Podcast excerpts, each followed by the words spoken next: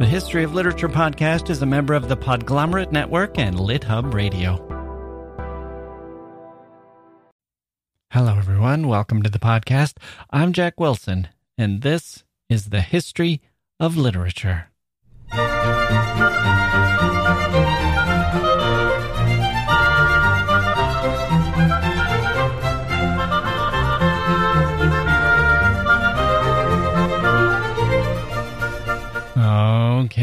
Here we go. Hello, everyone. Welcome to the podcast. I'm Jacke Wilson. That is, this is, well, where are we? This is that Twilight week, isn't it?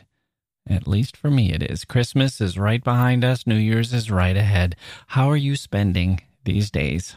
I usually work a few of them, and then I get so exasperated by work when everyone else is on leave that I take it off. In non pandemic years, my family and I would go to the beach, which I absolutely love staying there in the winter. We stay in a hotel that has a kind of Christmas hangover feel and a definite off season feel. It's a new hotel right on the beach. And in the summer months, we wouldn't even be able to afford a single night at that place. It would blow our entire budget. Maybe we could afford an hour if we came here on the 4th of July. But now it's winter and much of the beach is closed, and there aren't hundreds of people baking in the sun and swimming in the surf. Instead, it's a lot of locals, a few hardy couples, or lone individuals with dogs, and us flying kites in near hurricane conditions, which is actually a pretty good time to fly a kite. It's dramatic and effective, and we have the beach to ourselves. There's usually a biting wind but sometimes there are periods of calm and the sky is light, if not actually sunny, and it's gorgeous. The ocean is choppy and gorgeous. I love it. Maybe next year. There's a lot of that this year, a lot of saying maybe next year, maybe next year we can do that. Maybe things will be better. We're at one of those moments where the present feels frozen in time, suspended.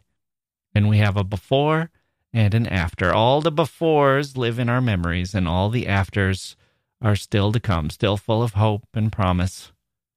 I've had a few periods like this in my lifetime. When the Berlin Wall fell, there was a before and an after.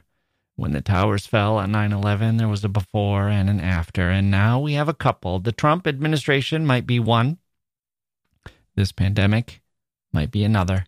There will be a before, there will be an after. Only this time it feels less like a moment and more like time is frozen, a long suspension of time. It feels different this time. And so we look to the past and look to the future. I had a funny moment. Do you remember when I talked about George Bailey last time when he has that incident at the bar? He hits his lowest point and he prays and he says, I'm not a praying man, God, but could you show me the way? And then he gets punched in the mouth by the teacher's husband, and he says, Well, so much for prayer. There's an answer to a prayer for you. I had one kind of like this. On Christmas Eve, I put out the last episode. It talked about tearing things down and how easy it is to tear things down and building things up. It's easier to just destroy than it is to build. And I compared myself to a little boy making sand castles on the beach and asked, if you wanted to be a bully and knock down these sandcastles, or would it be better to just go make your own sandcastle somewhere else? Blah, blah, blah, Jack, Jack, Jack. You, it's like a little prayer, isn't it? Be nice to others, please. And what was my response? What did I get in return? An email on Christmas Day from a listener who wanted me to know. Well, I don't even know if I can call this person a listener. He tried one episode didn't like it, and sent me an email to tell me the podcast was no good and I should try to do better. This is podcasting at its worst, he said. So I sent him an email. Sorry, it wasn't your cup of tea. I hope you find a podcast you like better because, hey, I don't know what kind of pain he's in. Sure, I wish he liked the show, but I don't like every podcast I listen to, and I can't expect everyone to like this one. I'm a little surprised that he wanted to write me an email about it, but whatever. I get 99 beautiful and warm and friendly emails for every cold lump of coal in my stocking. I can take it. That's par for the course. But the timing of it cracked me up. Christmas Day. the day after I put out a call for everyone to be a little nicer to each other, the very next day, Christmas Day itself, dear universe, my goal for 2021 is to be nicer, to be less negative, to try to encourage and not disparage. And I hope that's your goal too. And God bless us, everyone. And the universe says, Ha, ha, ha, Jack. Very sweet. Here's your email. I hate you. and I just thought, there we go. The answer to my prayer. Smash in the mouth. But again, Christmas Day. I don't know what kind of pain this guy was in. Maybe he's Maybe he's a jealous podcasting wannabe who resents the show for some reason. Maybe he's one of those literature snobs for whom literature is so important they struggle to allow anyone else to talk about it in any way. I know a lot of people like that. You might as well. They make poetry or drama or Victorian novels or whatever their thing is, modernism. They make it their identity. That they get it, that they know. And then when someone else comes along and does a documentary or an homage or even just talks about the books that they like in any way, these people are, they take the attitude of, no, stop it. You're taking my thing from me. You're not worthy. You don't get it like I do. You're spoiling it. Go away. I hate you. I've seen this a million times. Before I started the podcast, I used to see it back when I was in the world of academia. Listen, I don't care if you read anything or everything. Read, don't read, enjoy, don't enjoy, have a take on things, don't have a take, agree with me, disagree. This is none of my business. I really do not care what your relationship with literature is. I mean, if you want to share it with me, I'd love to hear it. If you want to tell me about a book that changed you, I'm all ears. Those stories melt my heart. But when you say, Jack, you didn't understand this, or you're wrong about that, or you're reading it wrong, or I don't like so and so author and such and such book, or why don't you talk about books this way and not that way? I just shrug. Go read. Find people to listen to you. Have your own thoughts and live your own life. I'm not here to tell you what to do. I'm offering thoughts. I'm sharing them. You can take them or leave them. If you get better thoughts elsewhere, that's great. Or if your own thoughts are better, that's wonderful too. Think them. But I can't think your thoughts any more than I would dream of asking you to think mine. But it's Christmas. And maybe my offering wasn't there for this guy when he needed it. For all I know, he was a desperate man, turning for help, looking for help somewhere. And he wanted it from an episode of a podcast about one of his favorite authors. And for him, it was like getting a punch in the mouth. Maybe it was a work of literature that he took very seriously and I was treating it gently, or maybe it was a work that he finds lighthearted and I was treating it seriously, or maybe we were just reading things a different way. Maybe he's the world expert in that author or that novel and I got something wrong or minimized its importance. Maybe the podcast was not the present he was hoping for on his Christmas, or maybe it wasn't the lifeline he needed. And the angry email was the result. I get it, and I'm sorry. But I could use a little break too. I, I got a, a ton of great books for the holidays, but I've been spending a lot of time with the family, and that's important too. So I've decided to break the cherry orchard into two parts because I love the place so much. Also, to give Mike a little bit of a break, he needs a breather too. And it will give me a little time to get ready for the new year. So, amazingly enough, we have five years of this thing under our belt, close to 300 episodes, and yet there are still giant areas of literature, huge figures, wonderful books, entire eras, untapped wells, undiscovered countries, all these areas in the world of literature still to explore. So, we're going to dive into Chekhov today as I tell you the story that came to mind as I was reading and watching The Cherry Orchard. There's a version on YouTube with Judi Dench that you might want to watch if you're interested. I will never turn down the chance to watch Judi Dench in anything, it seems. I will set that up today with a story, and then the plan is to have Mike Palindrome here to discuss the play, which we might get to later in the week, or maybe we'll do that in the new year. We'll have to see. We are in this limbo like everyone else, this Christmas to New Year's limbo we're doing what we can, aren't we, people? The past, the future, and Chekhov coming up after this.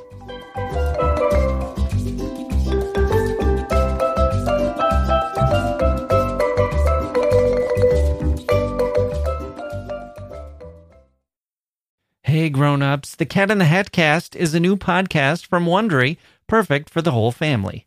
Join the Cat in the Hat and your favorite Dr. Seuss characters as they get whisked away on a new adventure every week. Fish dreams of creating his very own polite and quiet podcast.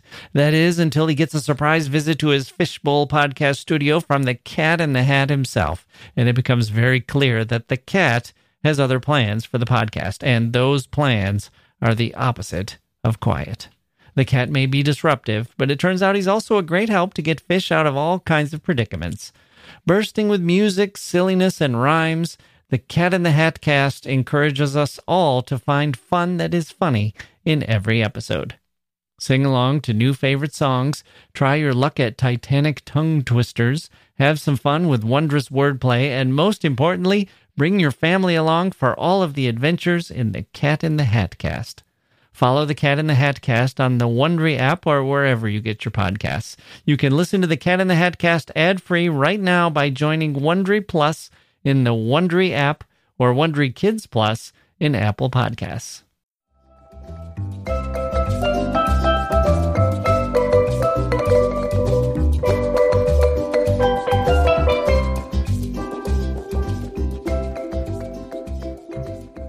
Hey, folks, this is Jack. We're coming up on our 300th episode, so I thought, why not make things festive? And what better way to do it than with a bunch of toasts from our friends? I don't know if this will work or not, but here's what I have in mind. You, the listeners, are welcome to send me an audio clip of yourself asking a question, telling me about a book you love, saying hello, telling a joke, passing along a message to me or Mike, whatever you want in a few seconds or 30 seconds or whatever you want. Don't go too long and try to make the audio as good as you can and send it to Jacke Wilson author at gmail.com. That's J A C K E, Wilson author at gmail.com. An MP3 file should work. Something you just record on your phone would be just great. Don't be shy. I'd love to hear from you. And if it all works out, maybe we'll use these to help make episode 300 an episode to remember.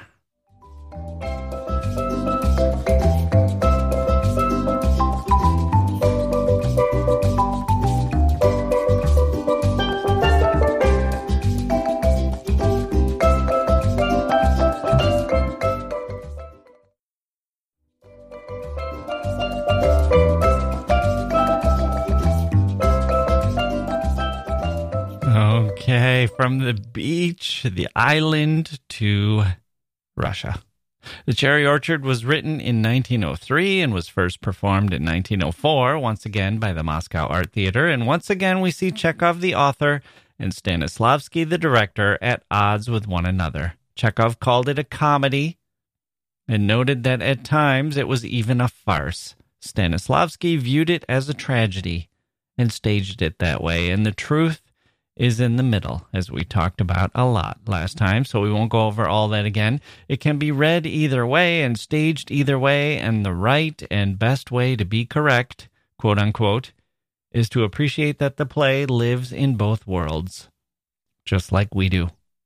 The play is about social change, changes that take decades or more to unfold, but that come to a head at certain points, and the effects that those changes have on individuals. It's about families and responsibility and tragedies and the rising and falling of fortunes. It's full of Chekhov's warm appreciation for the individuals who live through these changes. Without taking sides, he values everyone.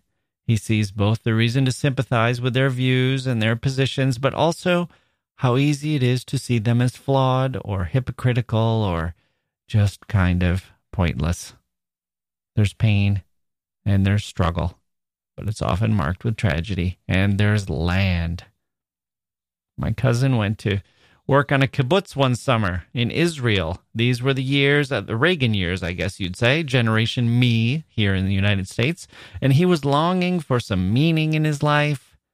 He eventually joined the Peace Corps, and this was in that spirit. He volunteered to spend a summer working on a kibbutz, which had the reputation of being uh, rich with community. You don't own tools or land.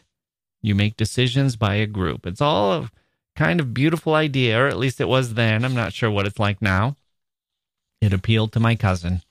As a young man, he owned stocks and was headed for a kind of Gordon Gekko life, but he wanted more. He wanted to contribute. He wanted to feel like he was part of a community, and he was excited about living somewhere other than America in the 1980s, where greed worked and greed was good and all of that, all that Gordon Gekko stuff. So he went to work in the kibbutz, where he had a dream of living simply, raising crops, working hard, living among decent people who were also working hard, sharing in each other's success, feeling part of something bigger than himself, a part of a community. And he arrived, and they sent him to work at a kibbutz where they were raising avocados. And one guy in particular had been associated with this kibbutz and these avocado trees. He'd spent 30 years or so of his life tending to the trees, bringing forth their fruit. And my cousin got there right at the moment where the kibbutz, I don't know how this works. There's probably some kind of committee but the society, the group, had decided that the avocado trees weren't the best use of that land. So they were going to convert the land to something else. And my cousin, who was there to help nurture and help grow and be a part of a community, instead was sent out to chop down all these avocado trees to make way for whatever was coming next. And instead of a community, he was out there. He spent his summer with a guy who was miserable who felt like he was destroying everything about the world that he loved, that his whole past had gone into those avocado trees, and now they were being taken away. And my cousin was trying to do a good job. He was only there for a summer, so although he felt sorry for the guy, he also had to run the chainsaw and slaughter his dreams. I always kind of laugh at that story, just the twist of it, but I don't laugh hard. I don't laugh the way I laugh at the Marx Brothers or Will Ferrell or anything. It's kind of a sad laughter. You can also hear that story and only feel pain and not find it funny at all. Would you say that it's comedy? Would you say that it's tragedy? It's both, isn't it? That's Chekhov. And that's why very intelligent people can view his play either way. It's not wrong. It's not a mistake. It's bringing yourself to that scenario which contains elements of both, and seeing in it what you see about the world, how it strikes you at that moment. Chekhov's genius is to make both of those worlds available to us. The connection with the cherry orchard and my avocado tree story is pretty good, fairly close. We have a woman in the cherry orchard who owns the orchard with a crop that no one really wants anymore. The trees are beautiful. The orchard is one of Russia's prizes it's a great area, something that makes the country better, like a beautiful lake or a riverbank or a waterfall. It has natural beauty, those cherry trees, except economically, the orchard doesn't make sense anymore. It would be better served by being converted to something else. The land could be used better. Maybe it's country houses vacation homes, something similar. And the woman is the that I mentioned is the matriarch whose family has lived there forever. And in fact, she's seen it through the emancipation of the serfs. The family has, but let's hold off on that for the moment. Let's just talk about it as land. The land and the trees, the place where she grew up, the place that grounds her. She had a tragedy there which pushed her away from it, but it's also the place of her childhood, the place where she can still imagine her mother in the orchard, the place she, where she raised her children, and the place of her ancestors and her prospective heirs. People change, They grow up, they get old, but the land is more timeless. And for her, the cherry orchard is like that. When you grow up with land, you feel that way. It has a permanence that people and jobs and hobbies and pastimes don't have. Those all change. They're dynamic by definition. The land stays in place. The land is deeply rooted in the psyche. The land is home. What is it for you? Maybe it's a house. Maybe it's a neighborhood in a city or a favorite restaurant. Maybe there are things that feel timeless to you. And if you've ever lost something like that, you know what it's like. Since we're still in the aftermath of Christmas, I'm thinking of my grandmother's house. It was a little Frank Lloyd Wright inspired number, almost on a prairie, in a, the edge of a village. A beautifully designed thing, but not expensive, just humble and modest. From the outside, you'd think it was an average house, but when you went inside, the design of the place made it feel enormous and yet cozy. It had a fireplace. It had heated floors. It felt warm. And every year I went there for Christmas in the snow, and it felt like a place of warm ovens and Christmas cookies and delicious feasts and presents.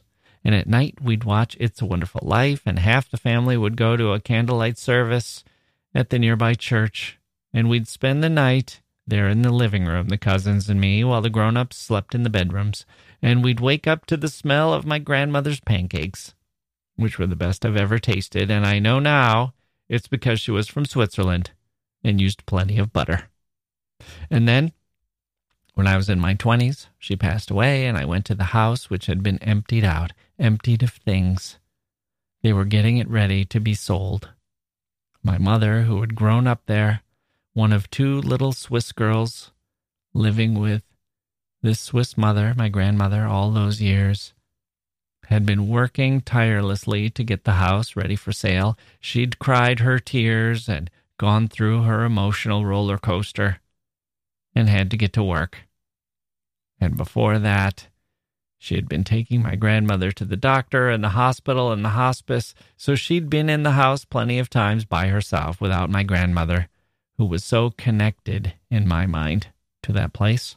That house was my grandmother, and vice versa. It was such a part of who she was in my mind. It was almost strange to see her outside of it. And so I walked into the house, which was empty now, and I felt the absence of my grandmother, the heaviness of her death, and I just stopped in the doorway, completely stricken. This was such a place of my own childhood, too, and now it was gone. It was different. It felt cold and detached. Someone else was going to buy it, and they would make their own memories there, or not. But it wouldn't be part of me or my life or my grandmother or her life. It was all changed now. And I looked for my mother, who was busy getting stuff done, and she looked back at me and said, I know, hard, right? And then went straight to the hauling or cleaning or sorting or whatever it was that we had come up there to do. I couldn't move. I was frozen in place. I had not expected the loss of this house to affect me in this way. The loss of my grandmother, yes, of course, but not the loss of the house and what she meant to it and what it all meant to me. It was gone. It was a hollow place now. It used to be warm and filled with memories, and I thought it might still feel that way. Like it would be good to be back in the house. It might help me remember her and and feel warm again, but it didn't feel that way at all. Her absence suddenly felt real, and everything I saw or touched felt empty and even a little eerie. We are getting toward the cherry orchard now in the 1990s, and let me go even further and back up another 50 years or so. 80 years ago from now to 1940, my grandfather was also from Switzerland. He and his wife, my grandmother, are in Wisconsin. They arrived in their 20s. First him, and later her. And they had some cousins in Chicago, so they left Ellis Island and traveled to Chicago and then headed north to a little Swiss village in southern Wisconsin. This was dairy country, lots of farms and cows and milk. They lived in a farmhouse and opened a cheese factory. It was hard work but they were young and strong. And this was the Depression. And then the 1940s, they had two little girls. And then when my grandfather turned 40, he had a heart attack. And the doctor told him he did not have much time left to live. So they bought this Frank Lloyd Wright house, Frank Lloyd Wright inspired house, I should say. It was designed by one of Frank Lloyd Wright's architect proteges in the Madison area. This house had no steps, only one floor, no basement or second story, because those were the principles of the Frank Lloyd Wright style. You hugged the land and lived almost like you were outside with lots of windows and natural light. But it also turned out perfectly for my grandparents because my grandfather, with his heart condition, could not go up and down stairs. And he knew he would die young. And he knew that meant the cheese factory would be sold because my grandmother couldn't run it on her own. It wasn't like she was just sitting at home all day doing nothing and could step into his shoes. She already was maxed out. Every day she made lunch for the hired men, including a pie or a cake every day. She used to say. They expected dessert with their lunch, and she baked fresh bread and had to feed all these mouths, these hungry men who worked in the factory and she was raising two little girls, and she also worked in the factory herself, too. She had strong hands, my grandmother. Even in her 80s, her hands were as strong as mine, and she could bake and knit and sew and crochet and cook and what else? Work in the factory, fix small appliances. These are just wires. That's what she used to say. It's all wires. She could do it all, it seemed to me. And then my grandfather, knowing he didn't have much time, knowing he was going to leave behind a wife and two little girls, did something else. He believed in that town. He believed it would grow. So he bought land all around the town in the countryside. He bought acres of land, farmland, and forest. This was to be his legacy. He'd been buying land before because they heated the house and maybe the factory too with wood. So every winter he'd go out and chop down trees and haul them home for the firewood, acres and acres of trees. And this was just one more job he did, along with the cheese making and everything else. But he bought land and then he died in 1950. My grandmother got a job keeping books at the hardware store. It was a job she could do and still raise her girls who needed her now. And the job paid the bills, of course, but it wasn't quite enough. It was never enough. But she had the land.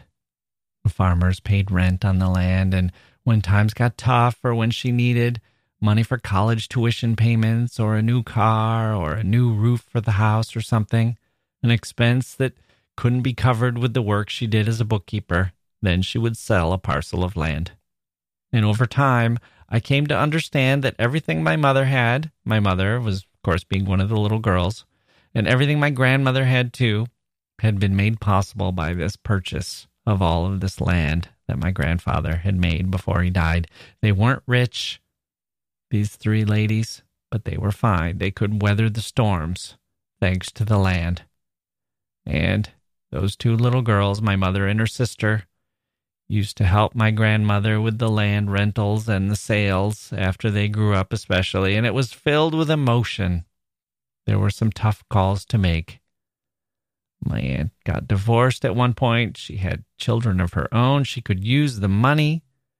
But what do you do to make the money? Do you continue to rent to the farmer who's been there for decades, who was a friend of my grandfather? Do you take his rent money even when he can't pay the market rate? Do you throw him off the land? And what if someone wants to buy a parcel? Of land. This was some of the best land in this little town, a town that reminded my grandmother of her husband. She never remarried, my grandmother, and she used to say, I have a husband. And she would dream that she entered heaven and he was there. And my mother had a grip of her own memory of her father. She was only 10 when he died, but she felt the pull of the land too, and she wanted to use it the right way.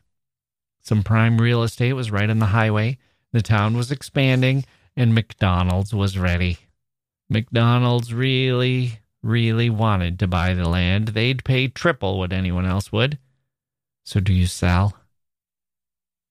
And sometimes the sale was a perfect fit and everyone was happy. Sometimes the village would want to buy a piece of land next to the high school so they could expand. And they offered a fair price, and everyone in the family was pleased with the sale and knowing what the land was going to be used for. And other times it was tough. What about a gas station? Well, the town needs gas. Everyone drives cars. But is that the best way to use the land? Is it the best way to honor the memory of the man who worked himself to death, thinking only of others, thinking only of them? A gas station? Isn't that filthy and foul? Maybe that's not the best way to use that land, but maybe it is. My grandfather drove a car after all. He was a practical person. And even more to the point, maybe thinking of it this way invests the land with too much sentimentality. If someone decides that they want to open an arcade and they want to pay top dollar for that plot of land, who's to say that that's not something that my grandfather wouldn't have been fine with? Time moves forward, things change. And you could be foolish about the, the sentimentality could make you foolish. You could sell it at a discount to a kindly woman who wants to open a Swiss gift shop and tell yourself that this is the best thing for the town, it's the best way to use the land, and then a year or two later, her gift shop failing, she could turn around and sell the land to McDonald's for all that money that you turned down. When my grandmother was alive, she had the final say on what to do with her land. It was her job to pay for things, to decide how to make the money, what the best use of the land was, and to be the ultimate keeper of the flame, the metaphoric flame that honored my grandfather. But after she passed away, the land was passed down to my mother and her sister, and they managed it together, and they sometimes had different views on what should be done with it, and that was hard at times. And now there were five grandchildren, too myself and my cousins, all of us with a connection to my grandmother's house which we grew up in for our holidays, and all of us with some ties to the land as well.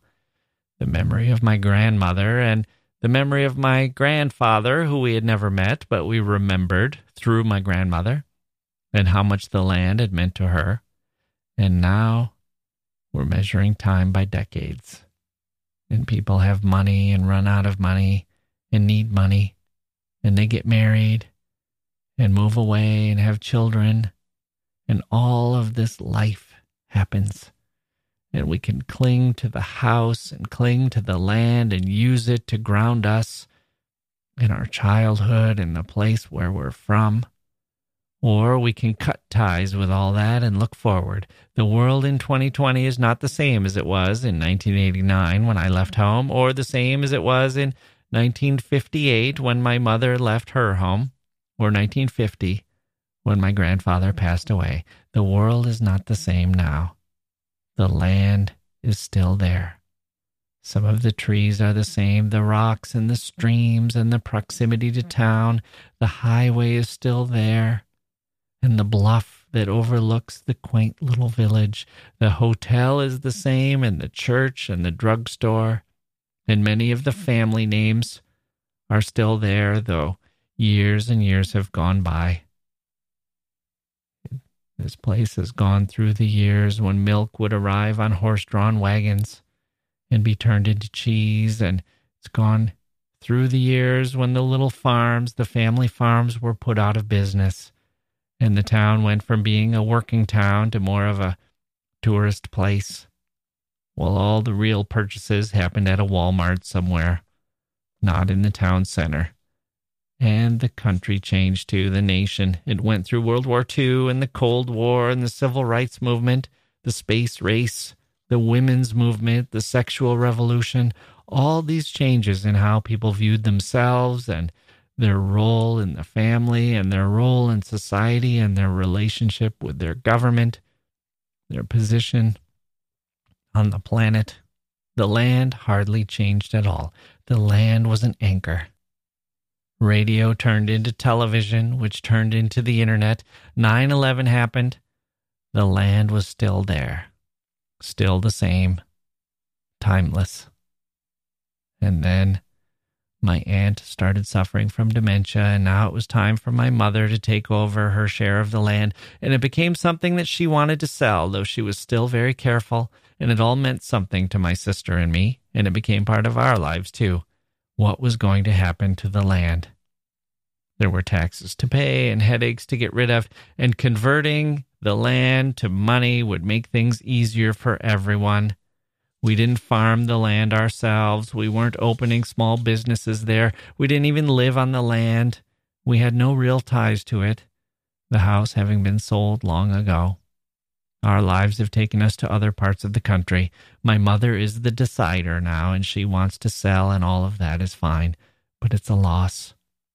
For 70 years, my family has in some ways revolved around owning this land. It was a permanent fixture in our lives. The land and what to do with it.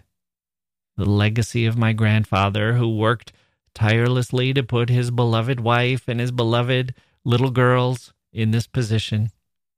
And I think the land did what he wanted it to do. It provided for those three women as he couldn't because of his heart.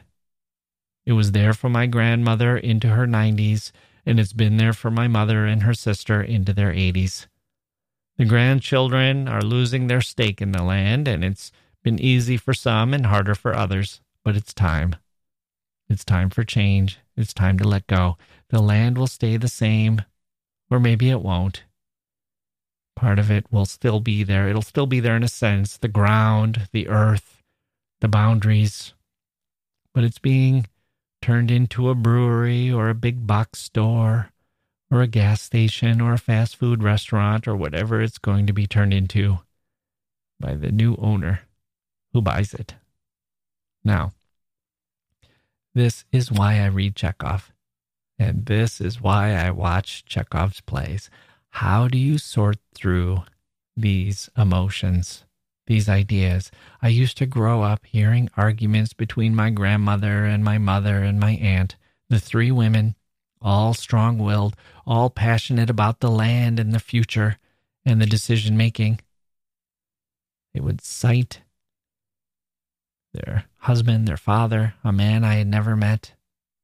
They would all fight for his legacy, for what he would have wanted to honor him, and yet figure out the needs, the commercial needs, the financial needs of the family. It would be easy to portray the three women in some black and white terms. If you were writing a play about it, you could you could have one be greedy who always wanted to sell, one who was nostalgic and never wanted to sell, and maybe one who was in the middle. But the reality was that the decisions were more complicated than that. One might be eager to keep renting. One might believe that this was the right way to use the land. It was important to be loyal to the people who had been using it, that it was important to feel like the land was productive and not just sitting idle. One might want nothing more than to get that farmer out of there so the land could be turned into a medical clinic that the town could really use. Another might need money right away. One might want to wait for a better offer. One might want to be rid of the past, and one might want to cling to it as much as possible. And these same people might take the opposite positions at different times in their lives. And there's the land, waiting, majestically waiting, eternal. These personalities are infused in the land. For them, it's as essential as my grandmother's house was to me. Seeing a billboard for a strip club on the land might mean nothing at all to them, or it might be absolutely devastating. Who puts this kind of emotion and these layers of complexity into their art? Chekhov does. Chekhov does. We are now right on the front door of the cherry orchard. The cover is here. Let's open it up, turn the page. Mike is going to join us for a discussion of the play itself and we're going to choose our favorite moments in the play. And I hope you'll join us for that episode. But let me tell you why I spent so much time on this discussion of land. It's because I don't know how to live in this world without literature. There. I said it.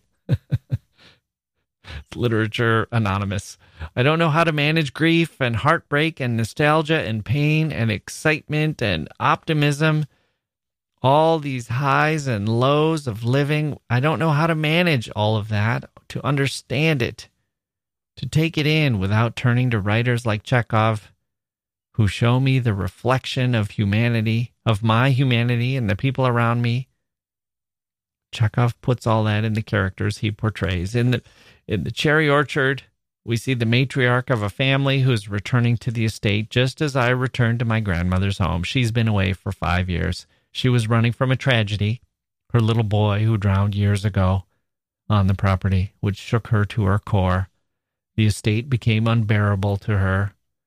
But being away was also intolerable. She missed home, she missed the land, she missed the familiarity, she missed the proximity to her childhood and to the way of life she knew.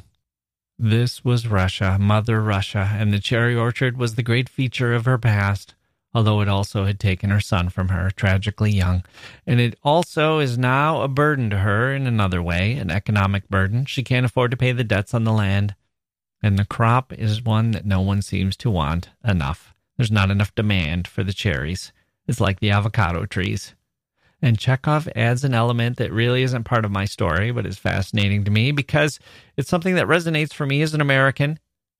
My little view of the world is Wisconsin in the 20th century. That's the family story I've told here today. But for many Americans, the real pull of the cherry orchard will be its connection to the South in the late 19th and early 20th century. Chekhov was writing in the early 20th century, 40 years or so after the serfs had been emancipated a seismic event comparable to the abolition of slavery that happened just a couple of years later in America.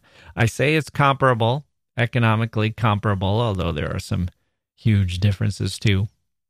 For 40 years, then, the emancipated serfs had been working and earning and rising in society, and some of them are now in a position to buy the estate or maybe rent a home on the estate and, and look to buy a piece of the estate somewhere in the future. And all of that would be a greater source of income than the cherries. And in retrospect, isn't it the case that the great cherry orchard, the great source of pride and income for this family, had always been helped by having the labor of the serfs? The backbreaking labor of the serfs who worked the land because you owned them and they belonged to the land, not because you paid them. Economically, this was always a house of cards, in a sense. It wasn't sustainable. Owning this great estate as this family has, well, you can cling to that if you're the family. You can cling to it as a belief in your family's greatness, your near aristocratic greatness, your refinement, your wealth, your power, your special status in the area, and even the nation. But that's over now. It took 40 years for the sand in the hourglass to run out, but it has run out now, and reality must be faced, and all the natural servants, those who you took as a given, who themselves have known no way of life other than that they should serve you, they will need to find employment elsewhere.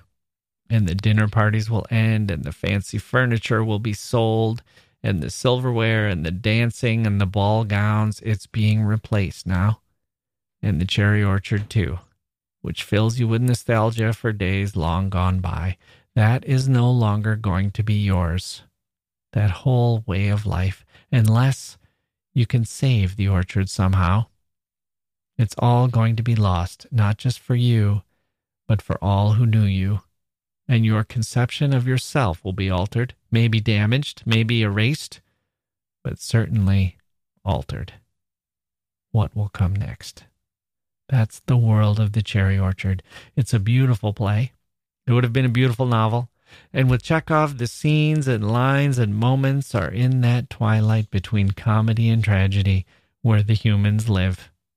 Chekhov himself seems like the perfect vehicle for these. His people had been serfs, but his writing and his career as a physician gave him proximity to the well to do. He could see the changes happening and see it from multiple sides And because he was such a great humanist, he could see each side from multiple sides. The result is a richness that fascinates me, it delights me, but it does something else too.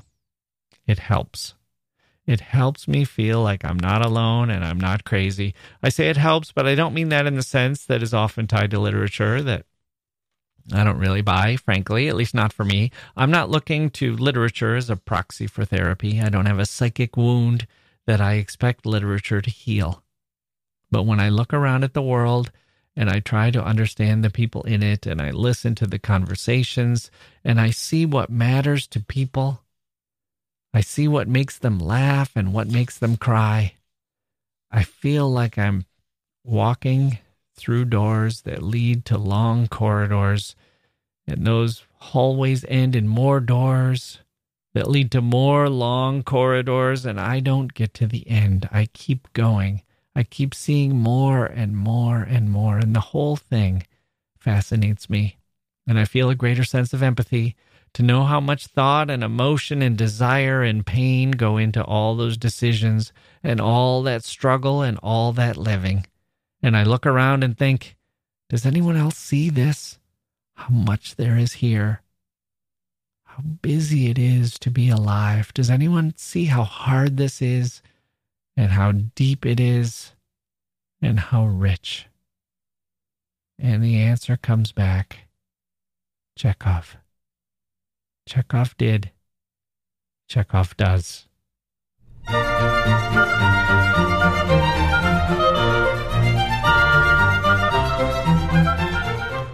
Okay, there we go. A little past and future for you. How great for this week between Christmas and New Year's as we look back and look ahead.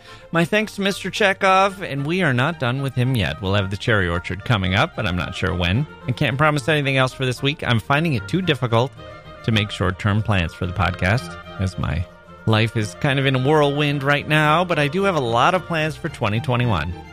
And hopefully we'll be back. We'll, we'll, Sorry. Hopefully, we will be back on our usual schedule then. I have a lot of guests who would like to be on the show, and I'm excited about that. Some really great writers and thinkers. And my list of authors and books is very long, and you know how all this goes. Maybe we have a few clunkers now and then. Maybe we have a few that take off into the stratosphere and start ringing bells and strumming harps. And I can't really do more than just try. Maybe you like the clunkers. Maybe you're one of those people who likes watching Jacke fall on his face. But in any case, please do send me your little audio snippet if you are so inclined. I would love to hear from you.